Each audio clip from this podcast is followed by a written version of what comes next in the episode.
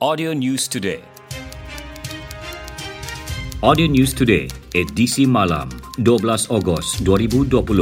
Sebanyak 399 geran anak negeri NT diagihkan kepada penerima dari 121 perkampungan seluruh daerah Kudat termasuk Pulau Banggi, Tanjung Kapur dan Matunggung melibatkan kawasan seluas lebih 866 hektar. Majlis penyerahan geran disempurnakan Ketua Menteri Kerajaan Sementara Sabah Datuk Seri Panglima Syafiee Abdal di Dewan Tun Mustafa Kudat. Setakat ini sebanyak 6,587 hektar geran tanah anak negeri dikeluarkan untuk daerah Kudat. Sementara itu, menurut pengarah Jabatan Tanah dan Ukur, Bernard Liu Chow Min, ketika ini terdapat 916 permohonan tanah bersyarat NT bagi daerah Kudat telah selesai dijalankan pengukuran di lapangan dan kini dalam peringkat proses pelan ukur. Dijangka lot-lot NT tersebut akan dikeluarkan geran tanah dalam tempoh 6 sehingga 12 bulan. Jelasnya, ia usaha Jabatan Tanah dan Ukur dalam memastikan tiada lagi dakwaan pemilik tanah menjadi golongan setinggan atas tanah sendiri di negeri ini. Sabah merancang untuk membangunkan kawasan pesisir pantai dengan penternakan ikan sangkar. Langkah itu bukan sahaja sebagai galakan untuk rakyat, khususnya golongan muda berkecimpung dalam industri perikanan, malah merupakan usaha terbaik untuk mengelak kejadian penculikan nelayan di laut dalam. Demikian dinyatakan Ketua Menteri Kerajaan Sementara Sabah, Datuk Seri Panglima Muhammad Syafiee Abdal dalam sidang media di Kudat selepas menyempurnakan majlis penyerahan geran tanah. Menurutnya, usaha tersebut juga antara langkah kerajaan dalam membangunkan perindustrian makanan dengan penggunaan tanah secara seimbang. Satu kes baharu wabak kolera direkodkan di daerah Tawau semalam menjadikan jumlah keseluruhan meningkat kepada 90 kes. Kes baharu itu dikategorikan sebagai kes bergejala. Menurut infografik di laman Facebook Pengarah Kesihatan Negeri Sabah, Datu Dr. Christina Rundi, sebanyak 59 daripada 90 kes kolera yang direkodkan sehingga kini merupakan kes bergejala manakala 31 lagi tidak bergejala. Sempurna Kekal mencatat kes tertinggi dengan 47 kes diikuti Kota Kinabalu 15, Kunak 10, Tawau 6, Beaufort 4, Putatan 3, Kinabatangan 2 dan masing-masing satu kes kolera di Tuaran, Sipitang dan Lahad Datu. Sementara itu, satu kes baharu positif COVID-19 yang dicatat di Kota Kinabalu semalam melibatkan seorang wanita bukan warga negara. Datu Dr. Christina berkata, kes ke-411 itu dikesan semasa saringan rujukan ke hospital. Individu berkenaan yang mendapatkan rawatan awal di Jabatan Kecemasan dan Trauma, Hospital Wanita dan Kanak-Kanak Sabah memerlukan rujukan ke Hospital Queen Elizabeth untuk rawatan lanjut.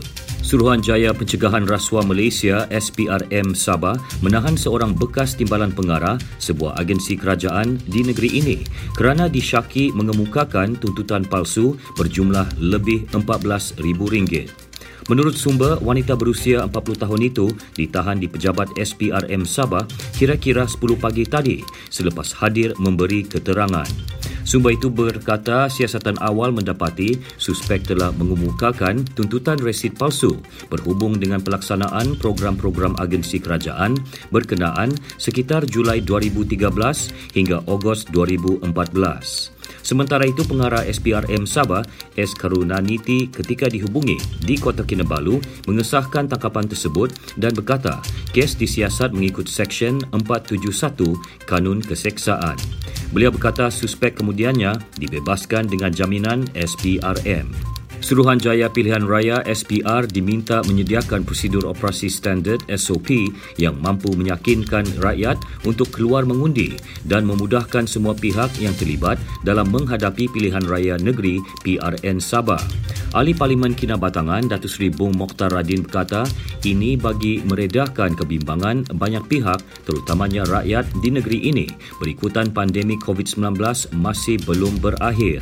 Beliau berkata demikian ketika membahaskan rang undang-undang perbekalan tambahan 2019-2020 peringkat jawatan kuasa di Dewan Rakyat hari ini. Mengulas lanjut, Datuk Seri Bung Mokhtar berkata, SOP itu antara lain juga penting bagi memastikan proses berkempen dapat berjalan lancar dengan calon parti yang bertanding boleh berkempen dan bertemu rakyat namun masih mematuhi prosedur berkaitan. Dewan Undangan Negeri Dun Sabah dibubarkan pada 30 Julai lepas bagi memberi laluan kepada PRN diadakan dalam tempoh 60 hari dari tarikh itu.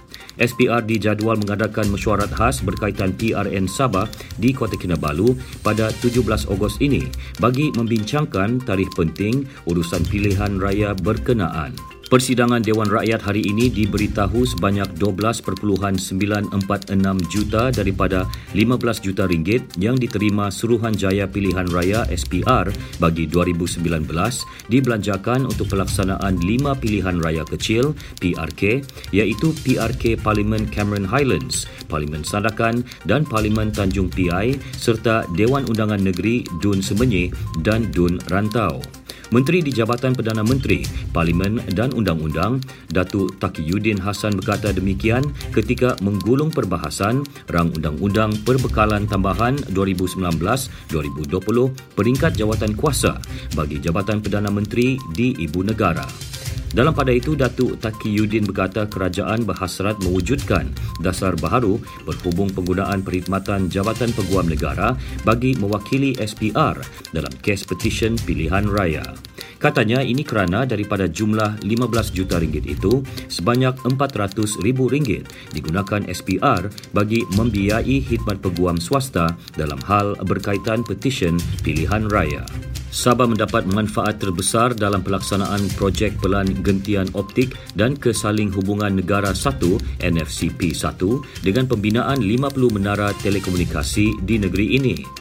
Timbalan Menteri Komunikasi dan Multimedia, Datuk Zahidi Zainul Abidin berkata, bilangan itu adalah 32.9% daripada keseluruhan 152 tapak melibatkan 93 mukim di seluruh negara, merangkumi 8 negeri iaitu Johor, Kedah, Kelantan, Negeri Sembilan, Pahang, Perak, Terengganu dan Sabah. Katanya dianggarkan 40,000 penduduk di kawasan yang terlibat akan mendapat manfaat daripada pelaksanaan projek itu.